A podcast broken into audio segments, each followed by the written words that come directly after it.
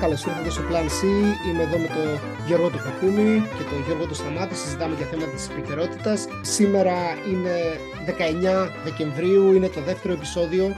Θα συζητήσουμε για την υπόθεση της Ευρωβουλής και την Εύα Καηλή, τα λεφτά με τις μαύρες βαλίτσες, οι σακούλες που βρέθηκαν ε, στην κατοχή της. Θα συζητήσουμε επίσης ε, για τα κουπόνια, το food pass που έδωσε η κυβέρνηση για να χτυπήσει τον πληθωρισμό. Πάμε για το πρώτο θέμα. Καλησπέρα και από μένα. Είμαι ο Γιώργος Οκουχούμης. 19 Δεκεμβρίου, όπως είπε ο Χάρης, μία μέρα μετά τον τελικό του Μουντιάλ και την ανακοίνωση του Food Pass.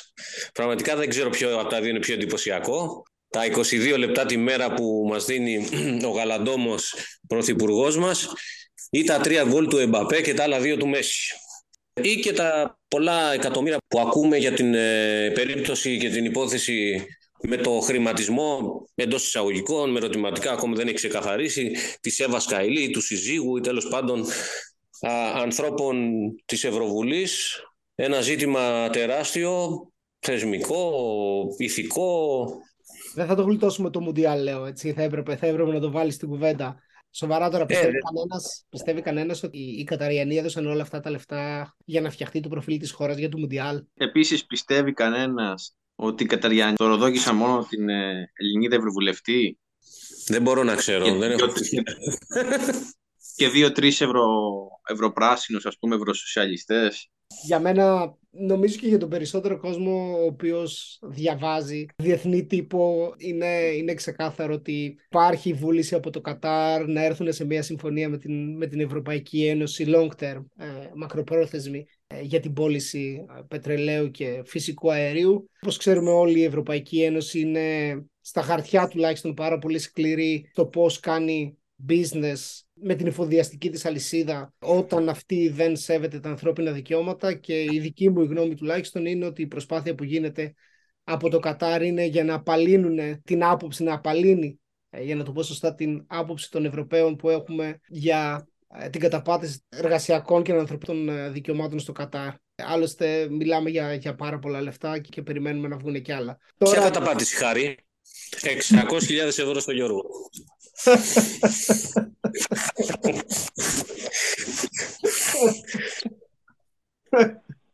Για να είμαστε και λίγο πιο σοβαροί, δεν γίνεται τέλος πάντων με αυτό το ζήτημα. Ε, πραγματικά νομίζω ότι όλη η εικόνα της ε, υπόθεσης με το Κατάρ συνοψίζεται, ε, βασικά εγώ το έκανα χθες εικόνα βλέποντας τον Ινφαντίνο, νομίζω Γιώργος Σταμάτη έτσι λέγεται ο... Ναι, ναι, ναι. ναι. Κάτι πρόεδρος εκεί, αυτός που έκανε την απονομή τέλος πάντων, ο οποίος στο ΣΕΙΧΙ, δίπλα στο ΣΕΙΧΙ του Κατάρ φαινόταν ο σαν τον Χατζιαβάτη, έτσι, με ένας ε, άνθρωπος που ε, χαριεντιζόταν εκεί με τον, με το ΣΕΙΧΙ, άκου, άκουγε, δηλαδή με, με, με, ένα στυλ, ε, μια γλώσσα του σώματος που έδειχνε έτσι ε, με τον πιο γλαφυρό τρόπο θα έλεγα το πώς ε, ήθελε η Ευρωπαϊκή Ένωση, οι ευρωπαϊκοί θεσμοί όπως είναι και η FIFA, η UEFA τέλος πάντων, Ευρωπαίοι κάνουν κουμάντο και εκεί, ε, το πώς ήθελε να, να φανεί προς τα έξω η διοργάνωση, το Κατάρ. Νομίζω οι ίδιοι το πέτυχαν, ο κόσμος όμως νομίζω ότι έχει καταλάβει. Ακόμα και το φοβερό ποδοσφαιρικό θέαμα δεν νομίζω ότι κατέστη δυνατό να φιασιδώσει την, ε, την τόσο κακή εικόνα της δημοκρατίας αυτής της, της, ε, της χώρας του Κατάρ. Και το ότι έσκασε εν μέσω Μουντιάλ η υπόθεση Καηλή έχει και το, το συμβολισμό, δεν ξέρω, ήταν τυχαίο τέλος πάντων, αλλά ε, νομίζω ότι εκεί πρέπει λίγο να αναλύσουμε και τις πολιτικές προεκτάσεις, το πόσο εύκολο τελικά είναι να χρηματιστεί κάποιος ή α, έχει κάποια γνώμη και να προωθεί θέσεις όντας τόσο απροκάλυπτα και χωρίς να τηρεί τα προσχήματα προωθώντας ας πούμε την, βγάζοντας προς τα έξω μια εικόνα για μια δημοκρατία η οποία καταπάτησε ε, πραγματικά τα ανθρώπινα δικαιώματα, τα εργασιακά. Εδώ μιλάμε για 6.500 νεκρούς ανθρώπους, έτσι. Τώρα ό,τι και να λέμε για το πόσο η εικόνα του Μουντιάλ ήταν αστραφτερή, πέρα από την πλάκα το ότι okay, ένας πολύ ωραίος τελικός στο ποδόσφαιρο, ένα θέαμα, δεν μπορεί να, να, κάνει, να αφήσει πίσω την ουσία του πράγματος και το ότι για τα λεφτά γίνονται όλα. Όλα τα υπόλοιπα όντως περνάνε στη δεύτερη μοίρα, αλλά γεννιέται το, το εξής ερώτημα. Είναι η δικαιοσύνη στο Βέλγιο που λειτουργεί και δρά με βάση τους δημοκρατικούς θεσμούς; Ή κάποιες άλλες δυνάμεις ήθελαν να αναδείξουν αυτό το σκάνδαλο και πόσα ακόμη σκάνδαλα δεν αναδεικνύονται. Και τέλος πάντων στην Ελλάδα ας πούμε θα μας ε, δεν είναι, είναι, τουλάχιστον για μένα είναι ξεκάθαρο και εδώ πέρα πούμε, θα πρέπει να τα συζητάμε έτσι, γιατί είναι άποψη, δεν είναι προϊόν ε, έρευνας ή καταγγελτικό. Εγώ πιστεύω ότι αν δεν υπήρχε από τους Αμερικάνους το ενδιαφέρον για την συμφωνία που επίκειται μεταξύ Κατάρ και Ευρωπαϊκής Ένωσης για το πετρέλαιο και το φυσικό αέριο, όλο αυτό δεν θα έβγαινε προς τα έξω. Και αυτό είναι το τρομακτικό. Στελέχη των Ευρωσοσιαλιστών δέχονται να χρηματιστούν για να παρακάμψουν, για να κάνουν τα στραβά μάτια μάλλον στην ε, καταπάτηση ανθρωπίνων δικαιωμάτων και με νεκρούς και και και. Αυτό είναι προβληματικό. Και αυτό είναι προβληματικό όχι μόνο για το πώς λειτουργεί η Ευρωπαϊκή Ένωση, αλλά όταν αύριο μεθαύριο θα έρθει το, στο προσκήνιο το δίλημα αν πιστεύουμε στη δημοκρατία και αν θέλουμε, γιατί ο Φρανσουά Ολάντ το έβαλε πριν από περίπου ένα μήνα σε μια συνέντευξή του ότι η μεγάλη μάχη στην Ευρώπη θα είναι μεταξύ δημοκρατίας και καθεστώτων. Όσο αποδεχόμαστε ότι καθεστωτικές χώρες, χώρες που λειτουργούν υποκαθεστώς και όχι υποδημοκρατία, μπορούν να είναι αποτελεσματικές περισσότερο από τις δημοκρατικές διοικούμενες χώρες, τότε θα έχουμε πρόβλημα και εμείς στο εσωτερικό μας. Και αυτό που κάνουμε αυτή τη στιγμή είναι να τους ρίχνουμε νερό στο μήλο. Προσέξτε, δεν είμαι ευρωσκεπτικιστής. Εγώ πιστεύω στην Ευρωπαϊκή Ένωση και πιστεύω ότι ε, είναι ε, the way forward που λένε και για τη χώρα μας. Αλλά η στασιμότητα δεν είναι κάτι το οποίο μπορεί να διατηρηθεί στην πολιτική για πολύ καιρό και η Ευρωπαϊκή Ένωση έχει σταματήσει την επέκταση, αν θέλετε, των θεσμών, όχι γεωγραφική, την πολιτική επέκταση, ενοποίηση. Έχει σταματήσει τη διαδικασία της ενοποίησης πολύ καιρό τώρα. Έτσι σταματήσαμε στο ευρώ, βάλαμε ένα κοινό νόμισμα και νομίζαμε ότι η οικονομία θα μας ενοποιήσει, θα μας κάνει αισθανθουμένα. Βλέπουμε ότι αυτό δεν λειτουργεί. Πρέπει να υπάρχει πολιτική ενοποίηση. Πρέπει να προχωρήσουμε στην εκλογή οργάνων μέσα στην Ευρωπαϊκή Ένωση. Θα πρέπει αυτό που φωνάζουμε, τουλάχιστον εγώ το θυμάμαι σαν έτοιμο πάρα πολλά χρόνια τώρα, θα πρέπει να υπάρχει κοινή κάλπη για την Ευρωπαϊκή Ένωση βασισμένη όχι σε γεωγραφικά αλλά σε πολιτικά κριτήρια αν η Ευρωπαϊκή Ένωση δεν προχωρήσει στην ενοποίηση, την πολιτική και κοινωνική ενοποίηση και μένει στην οικονομική, είναι καταδικασμένη να αποτύχει. Αυτά που βλέπουμε τώρα να γίνονται είναι απλά ο βήχας, το συνάχη και όλα αυτά τα πράγματα που προηγούνται ε, της, σοβαρής, ε, της σοβαρής ασθένειας. Πολύ σωστά, Χαρή. Η, η ενοποίηση της Ευρωπαϊκής Ένωσης αυτή τη στιγμή έχει πάει περίπατο, όπως σωστά είπες, η πολιτική ενοποίηση. Αυτή τη στιγμή δεν υπάρχουν κοινοί, κοινοί κανόνες, κοινοί... Ε, ένα σύνταγμα στο οποίο ας πούμε να, να ορκίζονται αυτοί οι ευρωβουλευτές, οι όποιοι αποτελούν το Ευρωπαϊκό Κοινοβούλιο και τελικά αυτό που λένε κάποιοι ότι οι διάφορες κρίσεις κλειδονίζουν το σύστημα, δεν ξέρω αν αυτό ισχύει, αν τελικά το σύστημα είναι η ίδια η κρίση. Πάμε στο επόμενο θέμα, πάμε στο Food Pass, που νομίζω είναι το αγαπημένο όλων αυτές τις μέρες. Εγώ ξανά ε, νομίζω ότι είναι γνωστό πλέον, δεν ζω Ελλάδα, οπότε δεν μπορώ να αντιληφθώ τι σημαίνει αυτό για τον οικοκυριό. Εγώ θα βάλω από την πλευρά μου πώς βλέπω τα πράγματα σε επίπεδο πληθωρισμού και λόγω επαγγελματικού, επειδή ασχολούμαι ε, με το κομμάτι της τιμολόγησης. Παιδιά, ο πληθωρισμός δεν είναι 10%, ο πληθωρισμός δεν είναι ούτε καν 15%. Μπορώ να σας το εγγυηθώ αυτό. Ο πληθωρισμός είναι πολύ περισσότερο από αυτό. Κινείται μεταξύ ειδικότερα για την οικογένεια, κινείται μεταξύ 20 ε, και 30% τουλάχιστον και ε, δεν μπορώ ε, να αποδεχτώ ότι αυτά που είδα εγώ τέλος πάντων σαν βοήθημα θα καλύπτουν στο ελάχιστο τα αυξημένα έξοδα μιας οικογένειας η οποία ζει με τον κατώτατο μισθό δεν ξέρω πώς θα μπορεί να ανταπεξέλθει. Εκτός από αυτό, ο τρόπος ο οποίος γίνεται η διαμήραση αυτή του χρήματος νομίζω είναι τραγικά λάθος. Θα καταλήξουν πάλι στα χέρια αυτών των οποίων πουλάνε τα προϊόντα πολύ σύντομα θα προσαρμόσουν τις τιμές τους για να πάρουν ακόμα παραπάνω χρήματα και κέρδος από τον πελάτη. Είναι ξεκάθαρο. Νομίζω ότι για μία ακόμη φορά η κυβέρνηση, η ελληνική κυβέρνηση δεν αποφασίζει να βάλει πλαφόν στις τιμές, όπως δεν έκανε το, στις τιμές του ρεύματος, αλλά αποφασίζει να αυξήσει το τζίρο των επιχειρήσεων που εσχροκερδίζουν. Όπως έγινε ακριβώς και στη, ευνοώντας τους τέσσερις επιχειρηματίες ε, τους 4-5 επιχειρηματίες στην αγορά ρεύματος. Έτσι ακριβώς γίνεται το ίδιο και τώρα με τα, με τα σούπερ μάρκετ, αφήνοντας την τύχη τους ε, μικροέμπορους ε, της επαρχίας αλλά και των, και των πόλεων. Αν η κυβέρνηση αποφάσισε τα 22, 32, 42, 52 ευρώ να τα παράσχει στα μεμονωμένα άτομα και στις οικογένειες χωρίς να τους αναγκάσει να τζιράρουν στα σούπερ μάρκετ ένα δυσθεώρητο ποσό για, για τα επίπεδα των ελληνικών μισθών θα ήταν ένα μέτρο που κανείς δεν πιστεύω ότι δεν θα το ήθελε, κανείς δεν θα το ε, αποδοκίμαζε. Όμως εδώ πέρα, όπως καταλαβαίνετε κι εσείς, γίνεται κάτι το ε, εντελώς ε, αφύσικο.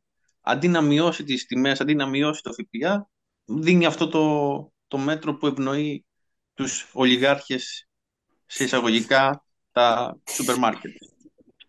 Γιώργο, είναι απαξιωτικό, εξευτελιστικό, εσχρό και χιδαίο αυτό που γίνεται με τα πας, με τα κουπόνια, με τα συσίτια, με τα επιδόματα. Αυτό που τόσα χρόνια, τόσα χρόνια ως αντιπολίτευση η Νέα Δημοκρατία στυλίτευε και τα οποία ε, συνεχώς οποιοδήποτε επίδομα δινόταν σε καιρούς μνημονίων και όχι μόνο και η, Νέα Δημοκρατία ως αντιπολίτευση, αλλά και κάποιοι λεγόμενοι ακροκεντρώοι, όπως ήταν και η Εύα Ικαήλη, ο Λοβέρδος, της αυτής της ε, πολιτικής πάστας, των απο, αυτοαποκαλούμενων σοσιαλιστών, αλλά λίγο πιο δεξί από τους δεξιούς. Πραγματικά απορεί κανείς πώς μπορεί να πλασαριστεί ε, ακόμα και από τα ελεγχόμενα μέσα μαζικής ενημέρωσης τη κυβέρνησης, πώς μπορεί να πλασαριστεί αυτό να προωθηθεί ως ένα μέτρο το οποίο θα βοηθήσει την ελληνική οικογένεια. Πέρα το ότι ζουν σε γυάλα, το ξέρουμε αυτό. Εσύ δεν έχουν επαφή με την πραγματικότητα. Δεν είπες το πιο σημαντικό. Όχι, δεν είπες επειδή το. Να το πω εγώ λοιπόν, να το τονίσω. Για να πάρεις το επίδομα των 22 ευρώ, αν είσαι μόνος σου, έτσι, αν είσαι όπως εμείς ε, πενταμελής οικογένεια, ε, δικαιούμαστε γύρω στα 62 ευρώ το μήνα.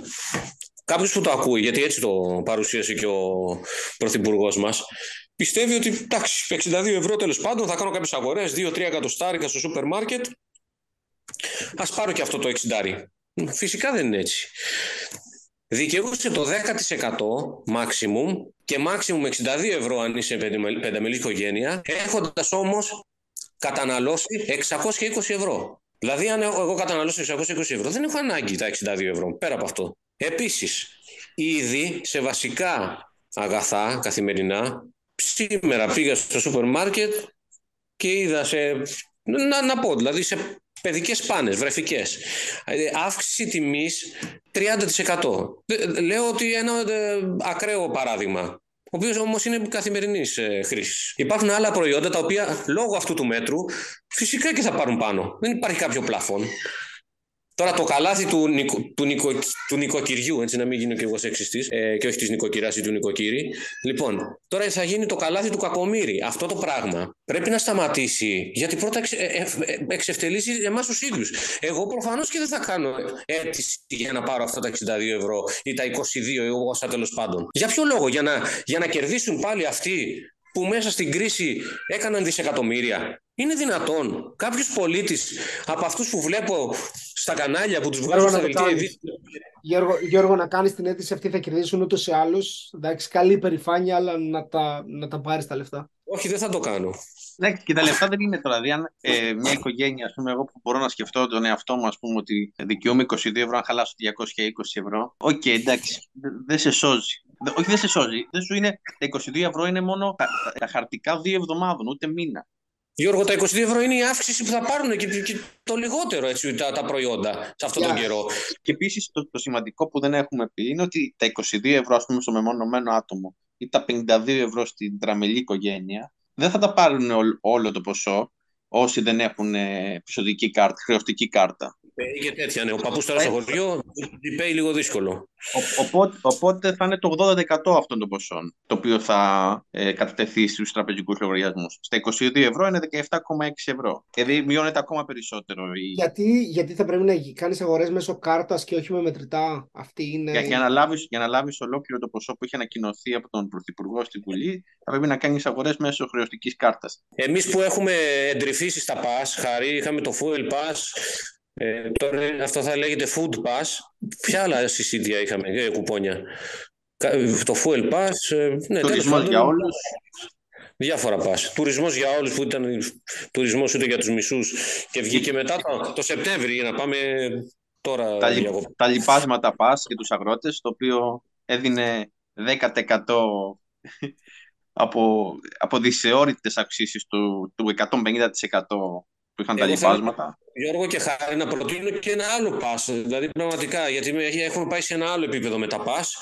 Μπορεί ο Πρωθυπουργός έτσι για αναμονή των εκλογών, τέλος πάντων, ε, που νομίζω ότι θα έχει και μεγαλύτερο αντίκτυπο όσον αφορά έτσι, το εκλογικό σώμα. Μπορεί να πάρει αρκετές ψήφους έτσι. Θα είναι το λεγόμενο sex pass. Το έχω σκεφτεί να το προωθήσω σε κάποιους αρμόδιους υπουργούς. Το οποίο θα δίνει στους ανθρώπους τέλος πάντων μια δυνατότητα να κοινωνικοποιηθούν, να εκφραστούν και εκεί βέβαια θα υπάρχει το, το μπέρδεμα πάλι με, το, με την ηλεκτρονική κάρτα, πώς θα μπαίνει το 80%. Τέλος πάντων θα λυθεί νομίζω αυτό το Θα είναι μια διέξοδο. Θα, θα είναι μια... Για τον ίδιο τον Πρωθυπουργό νομίζω γιατί θα, θα πάρει αρκετές ψήφους. Oh, δεν θα γίνει αυτό γιατί αυτοί τον ψηφίζουν ήδη. Χειρό.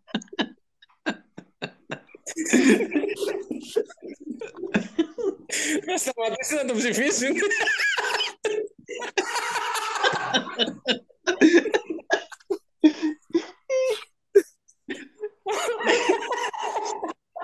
Πέρα από την πλάκα, είναι πώς λειτουργεί η αγορά. Δηλαδή, κάθε φορά, και το λέω επειδή είναι η δουλειά μου, έτσι, ζω και βλέπω αυτό κάθε μέρα, δηλαδή πώς ρυθμίζονται αυτά τα πράγματα. Κάθε φορά που υπάρχει ένα περιθώριο κέρδους, η εταιρεία θα το αρπάξει. Η εταιρεία κάθε φορά που θα δει ότι υπάρχει δυνατότητα ο πελάτης να πληρώσει παραπάνω, από όπου και αν προέρχεται αυτό, θα το αρπάξει. Μην νομίζετε ότι το κόστος είναι ανάλογο της αύξησης της τιμής. Αυτό έχει παρέλθει, επειδή ο περισσότερος κόσμος έχει την αντίληψη ότι η εταιρεία παίρνει ένα προϊόν, της κοστίζει 100 ε, και βάζει ένα 10% κέρδος και το πουλάει 110, αυτό δεν ισχύει για όλα τα προϊόντα. Υπάρχει προϊόν που βγάζει 80% κέρδος, υπάρχει προϊόν που βγάζει 3% κέρδος, υπάρχει προϊόν που χάνει λεφτά, ειδικότερα το σούπερ μάρκετ με το που θα μπορέσουν, δεν θα γίνει κατευθείαν, αλλά μόλις ηρεμήσουν λίγο τα πράγματα και αρχίζει ο κόσμος να καταναλώνει, θα αρχίζουν να ξανανεβάζουν τις τιμές. Είναι κανόνας απαράγοντος, θα πάρει δύο-τρεις μήνες και θα γίνει. Η κατάσταση στην οποία ζούμε με τον υπερπληθωρισμό είναι πάρα πολύ δύσκολη και είναι πάρα πολύ δύσκολο να ελεγχθεί. Ειδικά όταν επιμείνεις στις νεοφιλελεύθερες ιδιοληψίες. Δηλαδή, κανένας δεν μιλάει για πλαφόν για όλους το πλαφόν είναι κάτι κομμουνιστικό, είναι κάτι το οποίο δεν πρέπει να το βλέπουμε, είναι μακριά. Και Εγώ... διακόπτω πριν, πριν μισή ώρα, αν πρόσεξες, γιατί μας ξεπερνάνε συνέχεια οι εξελίξεις. Μπήκε πλαφόν από την Ευρωπαϊκή Ένωση για το φυσικό αέριο στα 180 ευρώ και μάλιστα δήλωσε ο Πρωθυπουργός ο δικός μας ότι εκεί που οι αγορές δεν τα καταφέρνουν, το κράτος πρέπει να παρεμβαίνει. Ναι. Αυτό είναι φυσικά όταν έρχεται από έξω, ας πούμε, είναι ευπρόσδεκτο. Το ίδιο συνέβη και με, την πανδημία. Όλοι κατάλαβαν πόσο σημαντικό είναι να στηριχθούν οι επιχειρήσεις και η οικονομία ε, και έγιναν όλοι και ενσιανιστές. Είναι πολύ στοχευμένο αυτό που λες. Πολύ στοχευμένο αυτό που λες και, και κάνουν το ίδιο πράγμα ακριβώς. Είναι προσωρινό αυτό που είπες. Δηλαδή και τότε προσωρινά είπαν υπέρ του δημόσιου χαρακτήρα της, ε, της υγείας και μετά μόλις πέρασε αυτή η και καλά κρίση πάλι έδειξε το πρόσωπό της η κυβέρνηση. Τι θα γίνει και είναι η λύση τουλάχιστον για μένα. Δεν πρέπει να φοβόμαστε τα πλαφόν. Να ξέρετε στην Αγγλία υπάρχει πλαφόν στην ενέργεια. Το λέμε energy cap εδώ και 7 χρόνια νομίζω Δηλαδή δεν μπορείς να πληρώσεις από ένα, ε, από ένα ποσό. Δεν το φοβήθηκαν ποτέ, ακόμα και ας είναι νεοφιλεύθεροι. Δεν πρέπει να φοβόμαστε τον πλαφόν. Το κυριότερο όμως είναι, το κυριότερο είναι ότι θα πρέπει να ενισχυθεί η Επιτροπή, η Ανεξάρτητη Αρχή Ανταγωνισμού, η Επιτροπή Ανταγωνισμού, δεν ξέρω πώς λέγεται. Είναι πάρα πολύ σημαντικό να ελέγχονται οι επιχειρήσεις ε, σε αυτήν την περίοδο αν υπερκερδούν εκμεταλλευόμενοι την όλη κατάσταση του υπερπληθωρισμού. Δηλαδή δεν γίνεται όταν βλέπεις και λες ότι έχουμε υπερπληθωρισμό και πρέπει να τον συγκρατήσουμε να λες γιατί η, η λύση νεοφιλελεύθερη είναι τι κάνουμε, ανεβάζουμε τα επιτόκια να μην υπάρχει διαθέσιμο χρήμα, αυξάνουμε την ανεργία ώστε να αναγκαστούν να πέσουν οι τιμές. Δεν γίνεται να παίρνεις αποφάσεις τέτοιες, να ανεβάζεις τα επιτόκια και να αυξάνεις την, την ενεργεία και την ίδια στιγμή να μην περιορίζεις τα υπερκέρδη των επιχειρήσεων. Οπότε, πλαφόν σωστό σε συγκεκριμένα πράγματα. Είναι δύσκολο να το ορίσεις, αλλά θα πρέπει να δουλέψει η κυβέρνηση προς αυτή την κατεύθυνση. Δεύτερον, Επιτροπή Ανταγωνισμού να δουλέψει όσο να, να στελεχωθεί, να πάρει κόσμο. Υπάρχει νέος κόσμος στην Ελλάδα, ο οποίος είναι καταρτισμένος και ξέρει πώς μπορεί να βάλει κάτω και να αναλύσει τα δεδομένα και να δει αν μια εταιρεία ε, εκμεταλλεύεται με υπερκέρδος τον υπερπληθωρισμό. Και τρίτον, είναι η μείωση της φορολογίας, η οποία και αυτή θα πρέπει να προσέξουμε πώς θα γίνει, των έμεσων φόρων. Αυτή είναι η λύση. Αν δεν πάμε σε αυτή τη λύση, σε αυτό που θα καταλήξουμε είναι αυτό που σας λέω, είναι η ελεύθερη συνταγή, αύξηση επιτοκίων έτσι, και αύξηση ανεργίας. Και η χώρα αυτή δεν νομίζω ότι μπορεί ε, να, να περάσει άλλη μια κρίση μέσα σε 10 χρόνια. Θα έχουμε πρόβλημα και κοινωνικό και πολιτικό. Την περνάμε ήδη την κρίση και συμφωνώ απόλυτα στις, ε, στις κατευθύνσεις που θέτεις. Νομίζω ήσουν πλήρως επεξηγηματικός. Ναι, πολύ καλή ανάλυση του Χάρη. Το θέμα είναι να μην γίνουμε μάρτυρες άλλης μιας κρίσης και η επόμενη κυβέρνηση η οποία θα εκλεγεί να, να υπογράψει κάποιο μνημόνιο το οποίο μετά ως αντιπολίτευση σημερινή θα λέει εσείς θα βάλετε τα μνημόνια αλλά ουσιαστικά όλα προέρχονται από κάπου ας πούμε. Έτσι γιατί πολύ το φοβάμαι. Λοιπόν να το κλείσουμε. Καλή συνέχεια από μένα